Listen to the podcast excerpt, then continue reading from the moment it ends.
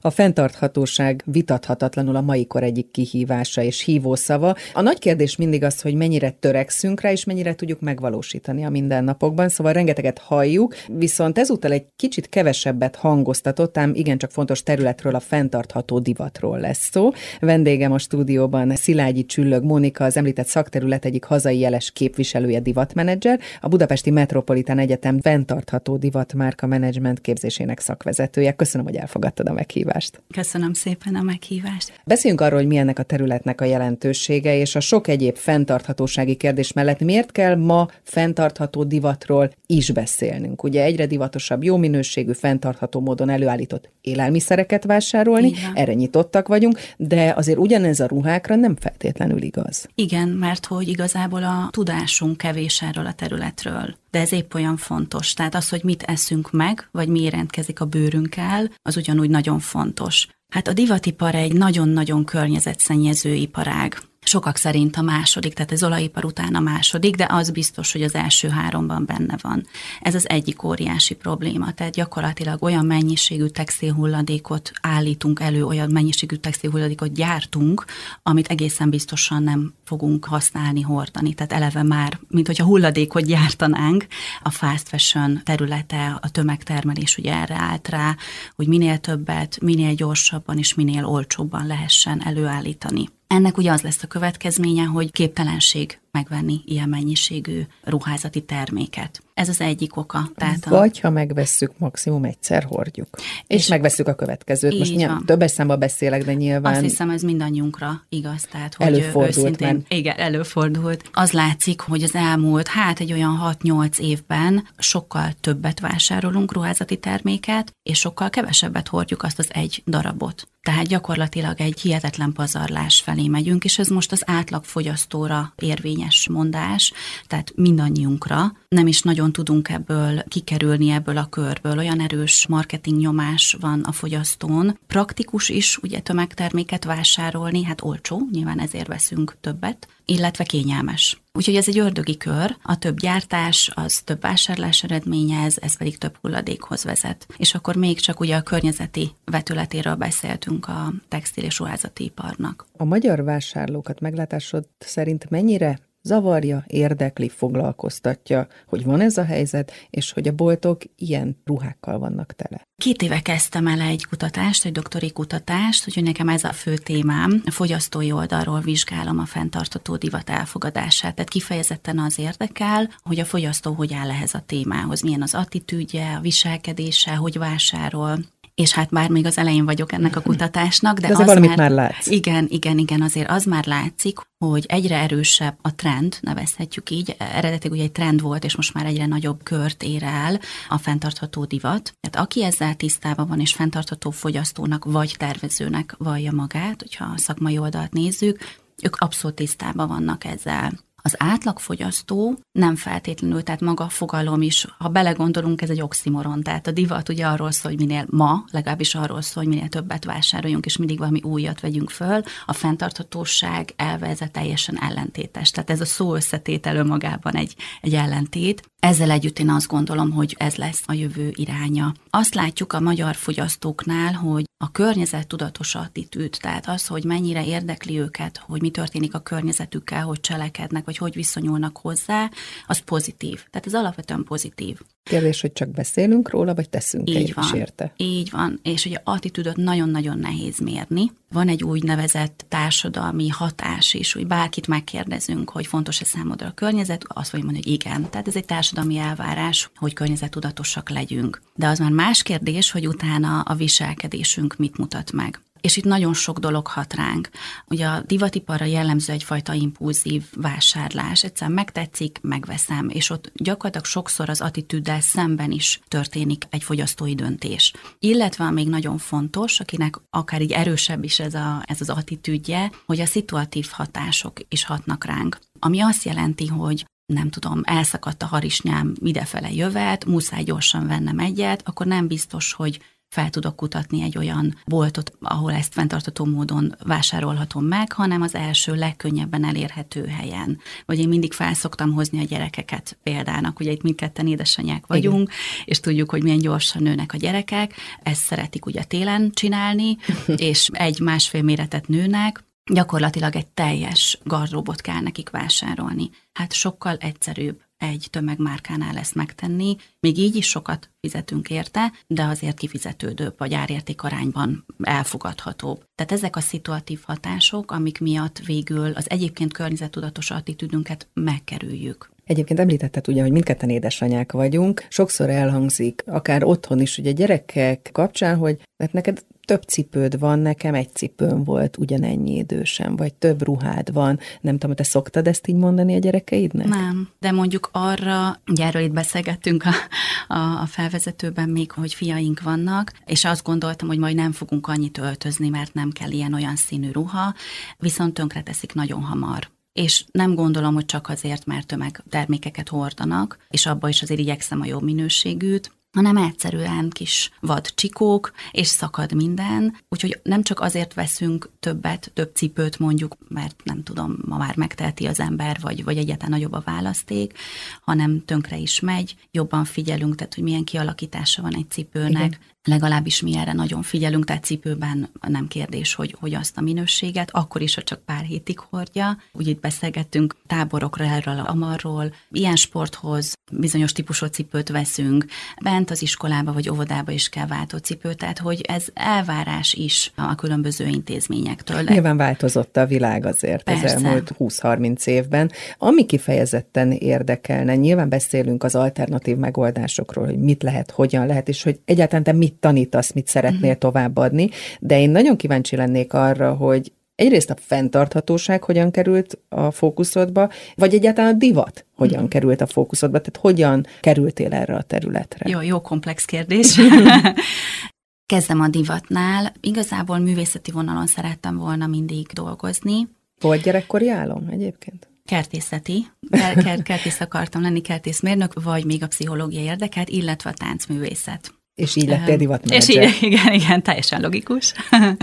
De de azt gondolom, hogy mégiscsak van benne valamilyen közös szál, tehát hogy a, az esztétikum az nagyon fontos a divatiparban, és engem egyébként ez fogott meg rögtön, tehát nem a, nem a márkák, hanem az alkotás része, a kreativitás része. És ilyen szempontból mindegy, hogy, hogy valaki tervező vagy divatmenedzser, mert a kreatív energiák ugyanúgy működnek. Úgyhogy azt hiszem, hogy ez innen indult. Az édesanyám egyébként közgazdász, de eredeti szakmáját tekintve angol szabó, tehát nekem az teljesen természetes látvány volt, hogy milyen egy szabás minta, hogy varnak, hogy modelleznek, varrónők hogy dolgoznak, tehát ebben a közegben otthonosan mozogtam, vagy ismertem az anyagokat, alapanyagokat, tehát ez úgy, úgy jött, de sose gondoltam, hogy ezzel fogok foglalkozni, és ugye édesanyám is a rendszerváltozás után egy teljesen más területet, tehát közgazdász lett, és így folytatta a szakmai útját. Úgyhogy még ez lehetett szerintem egy valószínűleg egy pszichológus erre biztos, hogy ezt mondaná, hogy, hogy ez volt a kiinduló pont. És akkor, hogy megérkezzünk a fenntartható divathoz, szerintem elengedhetetlen, tehát nincs olyan divatipari szakember, aki ne foglalkozna most már jó pár éve ezzel a témával. Egyszerűen mind, mindenhol találkoztunk vele, és amilyen nagyon erős konkrétum volt, az a tavalyi karantén kezdete. Gyakorlatilag az első napja, akkor döbbentem rá, hogy át kell alakítani a képzést, az eredetileg divat és luxus márka menedzsment képzésünket, divatmenedzser képzésünket fenntartató divat vonalúvá, vagy fókuszúvá, és akkor gyakorlatilag akkor írtam meg a, az új tantervet, akreditáltuk tavaly a pandémia közepén a képzést, és, és hát meglepő módon rengetegen jelentkeztek. Úgyhogy így most fut az első év folyama. Hát igen, egy új arcát mutatta meg a világ ezzel az elmúlt egy másfél éves igen. pandémiával, járványjal. Még erről beszéljünk majd, de beszéltünk arról, hogy, hogy ugye elindultál egy úton, volt egy adott pillanat, amikor ebbe beleszerelmesedtél? Amire így emlékszel? Nem tudom, ez így alakult, és amikor ugye a Rana Plaza katasztrófája történt 2013-ban, ezt szerintem azért sokan tudják, a Bangladesben összeomlott egy ruhagyár. Én akkor voltam várandós az első gyermekünkkel, nem is tudtam megnézni a, a tragédia kapcsán készült filmet, ez ugye a True Cost nevű film, ez egy dokumentumfilm, tehát hogy, hogy azért az egy ilyen nagyon erős impulzus volt, és ugye itt nőkről, gyerekekről van szó, akiket a tragédia ért, meg hát nyilván családok. Ez is egy erős dolog volt, de azt hiszem, hogy ami a pozitív is az, az erősebb számomra, az a környezeti vonal. Tehát, hogy mit teszünk a környezetünkért, és talán akkor itt bekapcsolódik ez a gyerekkori álom, a, uh-huh. a kertészkedés, tehát hogy az borzalmas látni egy, egy színes kínai folyót. Ugye van ez a, ez a kicsit ilyen, nem is tudom, ironikus megjegyzés, hogy, hogy nem kell trend irodáknak fizetni, elég megnézni egy, egy ázsiai folyó színét, hogy mi lesz a jövő év trendszíne. Szóval, hogy ez szerintem ez borzalmas. És ez ellen tenni kell. És és így van, és azok az eszközök, amik, amik rendelkezésemre állnak, ugye eredetileg marketing szakember vagyok, azt gondolom, hogy ezen a területen tudok tenni aktívan. Igen, ezt akartam is kérdezni, hogy voltál brandmanager, voltál magazinmenedzser, jött a vezetői szerepkör. Ez egy tudatos építkezés volt? Volt benne egy elős, igen, igen, igen, de aztán úgy, úgy magával ragadott az érzelmi vonal is, tehát a kiadóknál, ugye különböző, elsősorban francia női magazinoknál dolgoztam, és az üzleti vonalon, tehát, tehát én lapmenedzser, marketing menedzser voltam, és mindig nagyon szerettem franciákkal dolgozni, és ott ugye, ugye nagyon sokat kerültem kapcsolatba a magyar tervezőkkel, tehát egyszerűen a magazin révén és akkor megint bekapcsolódott ez a világ, ez a kreatív világ, és különböző projekteken dolgoztunk együtt, és egyébként hobbiból kezdtem el tanítani, így az előző kérdésednek uh-huh. még a végére válaszolva, egy francia magániskolánál marketinget, divat marketinget, és aztán ott felkértek, hogy vezessem a képzést, a menedzser képzést, majd születtek a gyerekek, és közben kerültem kapcsolatba a Budapesti Metropolitan Egyetemmel. És formálódott benned, hogy mit szeretnél továbbadni? Igazából már az előző képzés nekem nagyon tetszett, de ez egy licensz iskola, merev szabályokkal, tehát nyilván egy átvett rendszert kellett Magyarországon is megvalósítani, és én akkor már éreztem, hogy ezek a keretek szűkek. A METU pedig egy nagyon erősen üzleti szemléletű, életközeli felfogású egyetem, és abszolút nyitottan álltak. Az akkori művészeti dékánnal beszélgettem erről a tervről, ötletről, és akkor így dolgoztuk ki a képzést, most már több mint hat éve. És a korábbi feladataid, illetve a vezetői szerepkör mennyi muníciót adtak a későbbiekre a jelenlegi feladataidhoz? Hát rengeteget, és gyakorlatilag azt használom. Tehát egyrészt a, a média kapcsolatok, az ugye egy nagyon, ez egy olyan világ, hát neked nem kell mondanom, hogy megértsük, hogy mind a két félnek, tehát akár a, a hirdetőnek nevezük így egyszerűen, és a, a fogyasztó befogadónak mire van szüksége, és a középen a média ezért mit tud tenni, vagy az adott médium. Tehát ez a fajta gondolkodás, ez így jött. Ez egyébként a marketing szemléletemet nagyon jól formálta és továbbfejlesztette. A vezető szerep az természetesen segít más egy multinál vezetőbeosztásban dolgozni. Itt a Metunál élvezem, hogy nekem nem főnöknek kell lennem, bár nyilván azokkal a felelősségekkel együtt jár a pozícióm, ami, ami a főnökséggel jár, de sokkal inkább kollégákkal, partnerekkel tanítunk együtt, és ez, ez, ez nagyon jó. Egyébként a váltásaid azok tudatosak? Mi az, ami elvezet egy ilyen fordulathoz? Hát az, hogy elkezdtem tanítani, hogy említettem, ez, ez egy hobbiként indult. Tehát én akkor még az Interior magazinnál dolgoztam, tehát egy belső építészeti lapnál, ott lapigazgatóként, és és akkor jött ez az állás hirdetés, és nem tudom, péntek esténként voltak azt hiszem az óráim szuper csapattal, tehát minden, minden remek volt, gyakorlatilag órát egy tartani. Plusz töltekezés igen, volt igen, a hétvége felé? Igen, egyszerűen át akartam adni azt, amit csináltam a mindennapokban, és aztán, amikor elkezdtem, a, tehát már főállásúként dolgozni ennél az iskolánál, és ugye megfoganta az első kisfiunk, azt követően láttam át én igazából, hogy a, a médiás munkám az olyan formában, ahogy addig csináltam, az nagyon nehezen fog menni gyerekek mellett. Illetve, hogy őszintén szóval nem akarom úgy csinálni, pici gyerekek mellett pontosabban, és hogy az egyetemi ritmus az abszolút igazodik a gyerekek, főleg már intézménybe járó gyerekek ritmusához. Tehát valahogy ez így együtt formálódott, a METU hihetetlen nagy szabadságot ad, tehát vannak nagyon szigorú szabályok, amiket követnünk kell, de egy, én egy, egy nagyon családbarát közegnek élem meg. Szakmázunk egy kicsit, Rendben. beszéljünk arról. Ugye, ha már említetted, hogy mit oktatsz és mi a te hitvallásod, ugye abból indultunk ki, hogy a modern nagyvárosi kultúrában hatalmas jelentősége van a divatnak, hatalmas jelentőség van az öltözködésnek, a jó megjelenésnek, és a nagy nemzetközi márkákról is beszéltünk. Mennyire komplex, bonyolult ez a helyzet, mert hogy ugye itt ez már nem csak a gazdagok kiváltsága, hogy öltözködjünk, hogy mennyire alakult át a világ ilyen szempontból. Mm-hmm. Fú, megint egy komplex kérdés. Hát a divatnak úgy mondjuk, hogy divat demokratizálódott, ennek sok aspektusa van, most csak arról beszélnék, amit a fogyasztót érinti. Gyakorlatilag, amit a nagy divatházak annó, tehát ugye ez egy felülről jövő irányú történet volt, ahogy, ahogy a divat létrejött, azzal, hogy a tömegmárkák nagyon egyszerűen fogalmazva lemásolják a nagy divatházak krációit, gyakorlatilag bárki lehet nagyon divatos. Ez ugye a divat demokratizálódása egyik része, mert hogy ennek a szakmai oldalon is van azért Ami egyrészt jó más vetülete. ez egy Így pozitív van, változás. ez egy szuper dolog, az, hogy, hogy elérhető a divat, hogy mindenki lehet divatos, hogy ez egy, ez egy nagyon színes paletta, amiből választhatunk, úgyhogy én azt gondolom, hogy ez egy, ez egy pozitív dolog.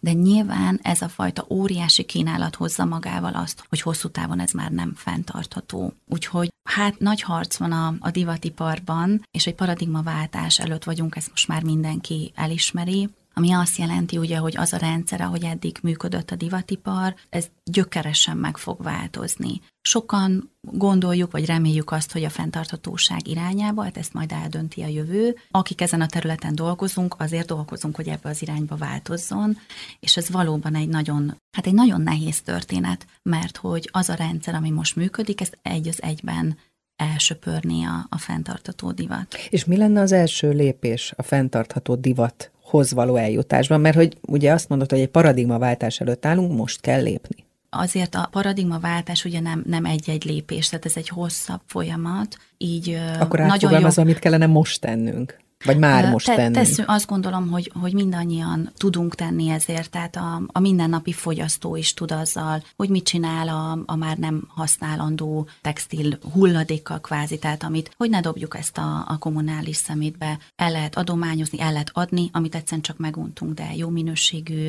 rengeteg fórum van arra, hogy ezeket továbbadjuk akár annak, aki nem teheti meg, hogy megvegye újonnan, de nagyon sok olyan olyan módja is van a másodlagos piac a ruházatiparnak, és egyébként nem csak a tömegmárkák terén, sőt, nagyon virágzik. Tehát, hogy gyakorlatilag forgassuk tovább az adott terméket, hogyha használható, és akkor itt csak egy kis kiegészítés, hogy most tavasszal csináltunk egy, egy fenntartatósági témahét keretében egy fenntartható divattervező pályázatot gyerekeknek. Pont az volt a lényeg, hogy az otthon talált textil hulladékból alkos valamit és hát valami fantasztikus dolgok születtek. Ez természetesen mi készítettünk háttéranyagokat, videókat mi egymást, tehát az edukáció Volt egy segítség. Is, így van, az nagyon fontos. De ez Úgy, egy szemléletformálás, hogy nem kell kidobni, másra is felhasználhatjuk. Így van, és azért azt gondolom, hogy az is nagyon fontos, hogy, és ugye gyerekekről beszélünk, tehát hatodik osztályosoktól, korosztálytól pályázhattak erre a kezdeményezésre, hogy hogy ez egy kreatív, ez egy játékos dolog volt, tehát hogy mi nem akartuk őket sem megijeszteni, se elidegeníteni a, a divatipartól, hanem, hanem a kreatív oldalát megmutatni. És szerintem ez egy kulcs, hogy a szépséget mutassuk meg benne, és nyilván mi szakemberek tisztában vagyunk a sötét oldallal, de hogy főleg a gyerekekkel ugye itt inkább egy, egy előremutató irányt érdemes hirdetni. Igen, a fenntarthatóságról beszélünk, és miközben beszélgettünk, elmosolyodtam magamban, hogy teljesen véletlenül ma egy olyan ruha van rajtam, amit egy kolléganőmtől kaptam, aki valamiért megvette és soha nem hordta, viszont hozzám eljutott, és, és én nagyon szeretem.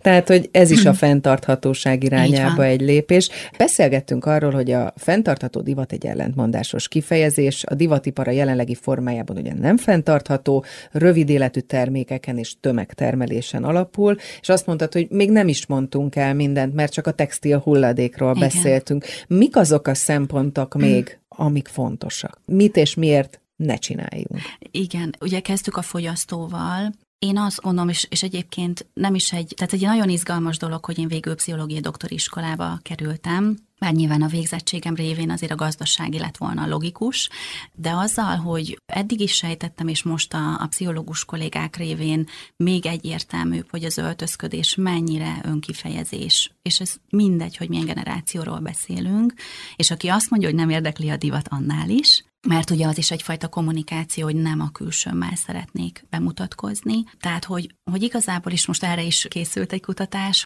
hogy az öltözködést ki és hogyan használja önkifejezés, és van ebben különbség egy, egy hagyományos szemléletű fogyasztó és egy fenntartható fogyasztó között. Még nem tudom, hogy mi lesz az eredmény, de azért vannak hipotéziseink.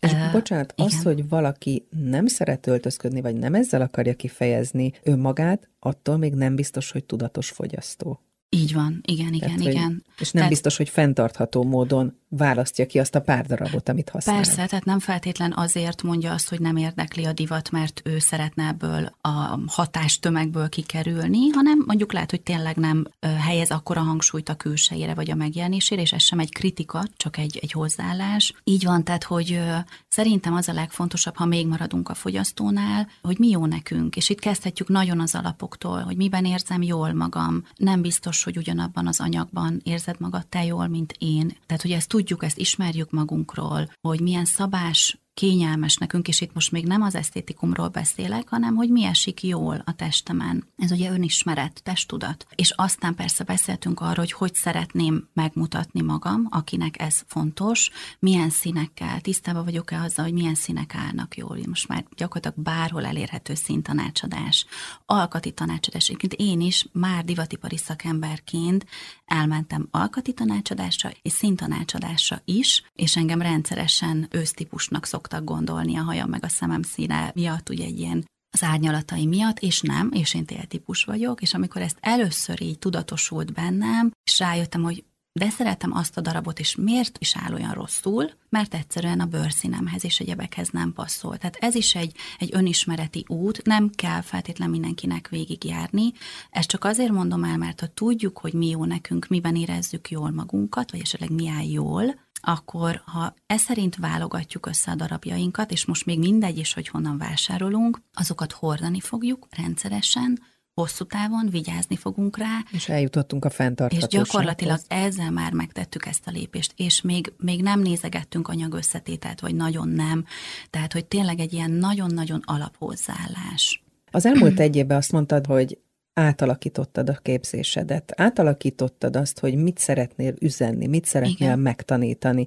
A pandémia mit hozott ki belőled? Ugye az elmúlt egy évben minden változott, és oktatóként is változni kellett. Igen. Mi az az üzenet, amit most te tovább akarsz adni? Nagyon sok dolog változott, most nehéz ezt egy, egy üzenetben megfogalmazni. Kicsit ilyen szlogenszerűnek érzem ezt, hogy most hirtelen egy szlogent mondjak. Akkor ne szlogent mondjunk, de... hanem szempontokat. Igen, igen, értem. Hát azt senkinek sem kell szerintem taglalnunk, hogy mennyire digitális térbe került át. Az oktatásunk is, a működésünk, a mindennapi munkánk, nekünk oktatóknak, a hallgatóknak, akik ugye itt javarészt, akik hozzánk járnak, dolgoznak, ugyanígy a divatipar is, akinek eddig nem volt webshopja, vagy nem értékesített online, az most már szintén rálépett erre az útra, tehát van egy ilyen nagyon erős irány, minden pozitív és negatív oldalával, tehát ezt a részét nagyon megerősítettem a képzésnek, fantasztikus online szakemberek tanítanak, többen, mint eddig, ez az egyik fő irány, tehát ebben egyszerűen ez nem volt kérdés, hogy ez, ez, egy, ez egy ilyen fókuszpont legyen. A saját tárgyaimnál volt nagy kihívás. Én fashion médiát, tehát én média ismeretet tanítottam korábban, és elsősorban ugyanilyen offline vonalon dolgoztam, és hát azt tudjuk, hogy ez, ez a terület, ez hogy változott az elmúlt időszakban, hát még a pandémia óta, és nagyon át kellett alakítanom a, a saját tárgyamat. Tehát ebben is egy másfajta, egyszerűen azért, mert online világba tevődött át. És akkor új tárgyak is születtek egyébként, az egyik ilyen a fenntartható divat, vagy etikus divatipar tanítok mesterképzésen is. Picit ott más a neve a tárgynak, de gyakorlatilag ez a téma, és hát ez, ez abszolút egy, tehát egy kifejezetten erre a témára deklarált kurzus. Eddig is beszéltünk fenntarthatóságról, de most már, most már önálló tárgyak is vannak illetve a teljes marketing blokk, mert hogy ezt is több szakember tanítja, ott is nagyon erősen meg máshogy kell egy brandet építeni, ha fenntartató márkáról beszélünk, és máshogy, ha mondjuk egy tömegmárkáról. Mit látsz, milyen a fiatalok fogadókészsége, hogyha fenntarthatóságról beszélünk? Ugye az a szerencsés helyzetünk van, hogy ez a másoddiplomás képzés, ez egy viszonylag kis létszámú, tehát itt 20, maximum 30 fő tanul. Aki ide jön, másfél évre elkötelezi magát egy adott téma mellett, őrülten motiváltak. Tehát én nem nagyon találkozom demotivált hallgatóval, mert azért az egy nagy vállalás, másfél év minden hétvégén azért. Tehát bele kell tenni az energiát, itt, akkor időt, komolyan ene, kell igen, venni. pénzparipát bele kell tenni, és hát fantasztikus velük dolgozni. Tehát ők ezt akarják, tanulni akarnak, és ami még a nyílt napokon felszokták tenni ezt a kérdést, hogy akkor most hány szombatról is van szó, még úgy próbálnak egyezkedni, hogy és amikor lediplomáznak, akkor ott áll mindenki, hogy most mi lesz a szombatokkal, meg a péntek estékkel. és milyen lehetőségeik vannak ezeknek a végzett fiatal divatmenedzsereknek az elhelyezkedésre? Rengeteg területen dolgoznak. Vannak úgynevezett pálya módosítóknak hívjuk, nem csak a mi szakunkon, hanem a második diplomás képzéseken, akik mondjuk jogi végzettséggel jönnek hozzánk, tehát teljesen más területről. Ott ugye nagyon-nagyon, nyilván nem egyszerű ez a váltás, de nagyon érdekes ilyen hibrid kombinációk születnek, tehát például a jogi vonal a divatiparban igen, igen sok területet lehetne még betölteni. Volt egy ilyen évfolyamunk, akik jogászokból álltak. Vannak, akik elhelyezkednek magyar brendeknél, több olyan hallgatónk van a legkülönfélébb területeken, tehát van, aki marketingen, van, aki fenntartatósági vonalon dolgozik, van, aki pénzügyi területen, olyan hallgató is egyre több van, aki saját projekttel jön, tehát amit szeretne megvalósítani, és a képzést kvázi, és a képzésen tanítókat egyfajta mentorként használja, a szakdolgozat az egyben egy projektmunka, az lesz a saját üzleti terve, ebben ugye ott rengetegen segítünk neki, hogy ezt kidolgozza, tehát többen vannak, akik saját vállalkozást indítanak el, és ami egy újdonság, és hogy a szívemnek még kedvesebb az ezek az eddigieken túl, hogy gyakorló szakemberek is jönnek. Ugye ez egy nagyon nagy elismerés számunkra, tehát az összes oktató munkájának az elismerése, amikor egy több éve gyakorló cég vezetője jön el azzal, hogy, hogy ő szeretne tovább tanulni és fejlődni, vagy erre az irányra ráállni, tehát mondjuk átalakítani a márkáját fenntarthatóvá. Azon gondolkodtam, hogy kik azok, vagy kik lehetnek a tudatos divatvilág új mesterei. Amikor akreditáltuk a képzést, akkor volt ebből egy vitapont az egyetemmel, én szerettem volna két képzést, olyat, ami gazdasági szakemberek, de gazdasági végzettségűek jelentkezhettek volna, és minden más területről jövő szakembert. Pont azért, mert máshogy lehet együttműködni egy, egy már gazdasági területen gyakorlottabb emberrel. És szerencsére ezt a METU nem hagyta, és azért mondom, hogy szerencsére, mert itt olyan színes közeg jelenik meg minden egyes évfolyamon, hogy gyakorlatilag bármi lehet, tehát a, a művészből egy, egyre több tervező is jön hozzánk, nem azért, mert a saját márkáját ő akarja menedzselni, de azt a fajta üzleti szemléletet szeretné elsajátítani, ami majd ahhoz szükséges, hogy egy menedzserrel együtt dolgozzon. Úgyhogy én azt gondolom, hogy az a kulcs, hogy minél színesebb, és egyébként a paradigmaváltásnak is ez egy lényege. Tehát nem ugye a meglévő rendszerben gondolkodunk, hanem akár más területeket vonzunk be, vagy más iparágak működését vesszük át, és ez egy nagyon jó út, hogy nem csak divatipari szakemberek, vagy nem csak gazdasági szakemberek, hanem nagyon sokféle tudás és szemlélet jön be. Mit gondolsz az etikus divatról egyáltalán? Beszélhetünk-e ilyenről, a környezettudatos öltözködés alapszabályairól? Érdemes talán egy-két szót váltani erről is, mert sokan azt gondolom, hogy még nem hallottak erről. Igen, aki nem, nem nagyon hallott még róla, azt ajánlom, rengeteg olyan, olyan magyar nyelven is elérhető blog van, ha nem tudom mennyire mondhatok ilyeneket. Nagyon könnyű őket megtalálni, tehát fenntartható divat blogokat érdemes olvasni, praktikus, hasznos, bárki számára megvalósítható tanácsok vannak, aki olvas idegen nyelven még több, rengeteg videó érhető el, hogy hogy tudjuk átalakítani a ruhatárunkat, hogy tudjuk minél színesebbé tenni már meglévő darabjainkat, tehát gyakorlatilag gyakorlatilag nagyon sok információ elérhető már ebben a témában. Úgyhogy én első körben ezt ajánlanám, nem kell ebbe túl sok időt tenni először, csak egy picit olvasgatni, és úgy is beszippant ez a világ. Igen, mert hogy az etikus divat, ez a kifejezés nekem furcsa igen, furcsa lehet. Ha azt mondjuk, hogy, hogy ilyen nagyon egyszerű ökölszabályokat mondjunk, hogy hogyha magyar tervezőtől vásárol valaki, akkor már nagyon sokat tett ebbe az irányba. Jó esetben Magyarországon történik a gyártás, jó esetben kifizetik a varrónőket. Az alapanyag kérdés, hogy az egy más történet, tehát ezt valószínűleg külföldről rendelik, bár nem csak már, tehát erre is nagyon sok kísérlet van már itthon is nem utazik ugye annyit a termék, tehát ezzel nem szennyezzük a környezetet. Tehát ha ilyen nagyon egyszerű hüvelykúj szabályra gondolunk, akkor lehet ez egy irány.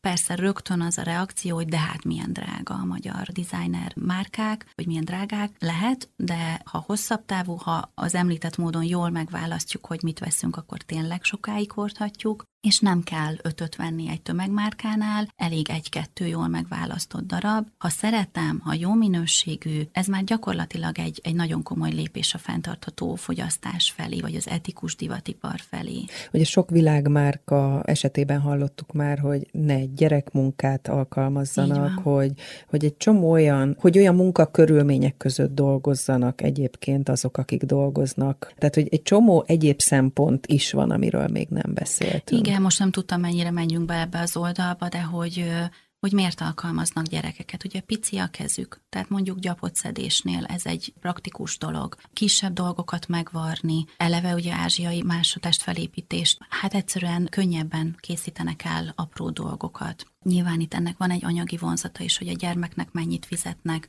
vagy egy felnőttnek. Tehát ez a sötét oldal, ami, ami nagyon-nagyon sötét, és itt, itt tényleg borzalmak vannak, meg tragédiák. De ugye, talán ez is egy szempont, ami alapján tudjuk a, a másik hogy oldalt ezt elutasítsuk. erősíteni. Így, így van, így van. Tehát, hogy amiről talán még nem beszéltünk, hogy ugye szokott ilyen válasz is lenni, hogy ugyan már én egymagam mit tehetnék ezért. Tehát az egész világ úgy is úgy működik, hogy ugye ez egyes fogyasztó döntése, ezek összeadódnak, az, hogy én mi mellett teszem le a voksom, hogy mit vásárolok, hogy hogy vásárolok, milyen márka mellé teszem le a voksom, ez is egyfajta irány is, és valamerre löki a divatipart. Úgyhogy igenis számít, hogy egyénileg mit teszünk. Az már kiderült, hogy többféle végzettséged és többféle szerepköröd volt eddig már, tehát négy diplomád van, ha jól Igen. tudom, és két gyermeked. Igen. E, és akkor Így beszél... még nem sorolták Igen. De nézzük innen, és, és talán ez elvezet oda, hogy munka és magánélet, munka és család, tanulás, fejlődés és család, tehát hogy egy csomó szempontból ezt a két dolgot valahogy egymás mellett együtt kell működtetni. Igen.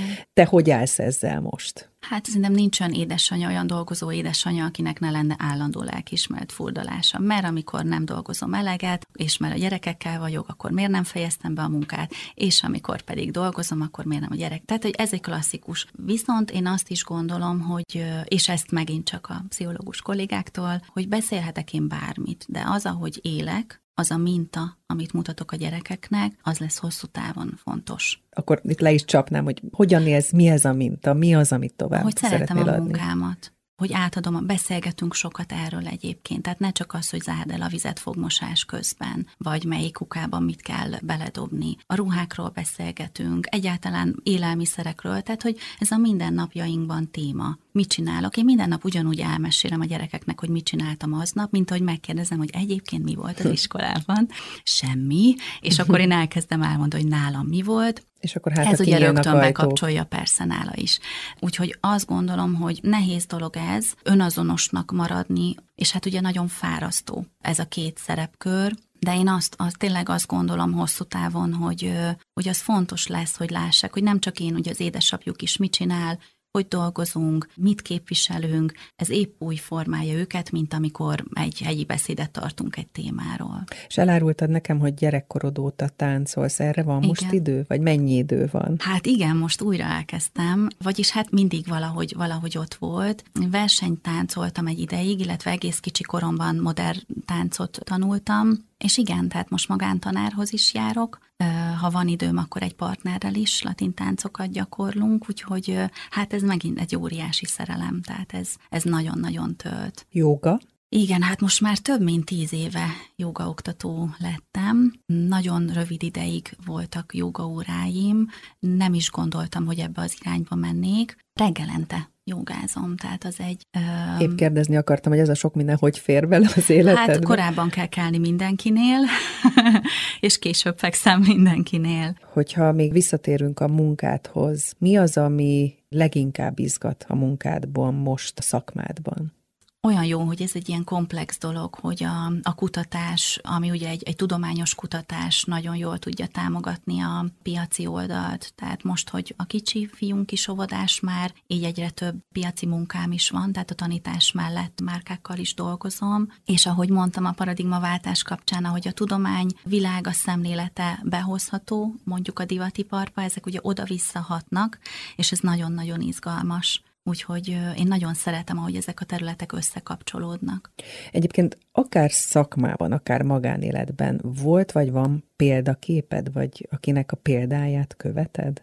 Ezt kérdezte egy fél évvel ezelőtt, egy pár coaching alkalmon ez fölmerült, és, és nem nagyon van. Pedig nagyon szeretném. Joga vonalon vannak olyan mesterek, akiknek a, az élete, meg a gondolkodása igen példaértékű nekem. Egyébként mit ad neked a joga? Egy rugalmasságot, és itt most nem a testi rugalmasságra gondolok feltétlenül, hanem inkább szellemire, és stabilitást. És ha valami baj van, akkor, akkor nagyon jól tud segíteni. Tehát akár testi szinten, akár lelki szinten. Ugye az elmúlt egy év megmutatta, hogy egy pillanat alatt minden megváltozhat. Igen. Mennyire tudsz tervezni? Én nagyon tervezős vagyok, úgyhogy azon dolgozom, hogy ne legyek ilyen. Igen, tehát szeretnék sokkal spontánabban, de szerencsére van egy ilyen férjem, meg két fiam, aki hasonlóan spontán, úgyhogy én nagyon-nagyon tervezős vagyok. Tehát amikor kérdezted a tanulmányokat, egyebeket, tényleg mindennek van egy terve, aztán persze az élet is alakítja, de szerintem fontosabb a nyitottság, tehát inkább e felé próbálom magamat irányítgatni. És szakmailag? milyen terveid vannak milyen a közelebbi vagy távolabbi jövőre. Ugye említetted, hogy átalakítottad a képzést, Igen. egy nagy lépést megtettél, Igen. teszel azért, hogy a, a fenntarthatóság irányába menjen a divat. Mit lehet elérni? Nyilván a doktorit azért csinálom, mert hosszú távon, ha az egyetemi világban szeretnék dolgozni, jelenleg ez még elvárás. Tehát ez akkor egy ilyen karrierút. De van mondjuk előttem. a tudás, ismeretek átadása, vagy, vagy a, az átadott ismeretek által milyen hatást lehet elérni, ez is érdekes lehet. Igen, nem tudom, hogy ez mennyire, hogy ez a része mennyire tudatos, tehát ez inkább úgy áramlik. Csinálom, dolgozok, és elmondom. Ugye fenntarthatóságról beszéltünk a divat kapcsán Igen. is. Azon szoktál gondolkodni, hogy a gyerekeink milyen közegben, Világban. hogyan fognak élni?